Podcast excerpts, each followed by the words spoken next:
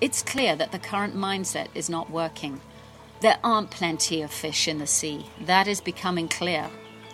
By including women's voices in all their diversity, we add a new and vital dimension to the current ways of thinking about the ocean. Women bring the oft berated attributes of empathy, compassion, and kindness to the table. Don't just treat women as victims of the world, let them be architects of a better one.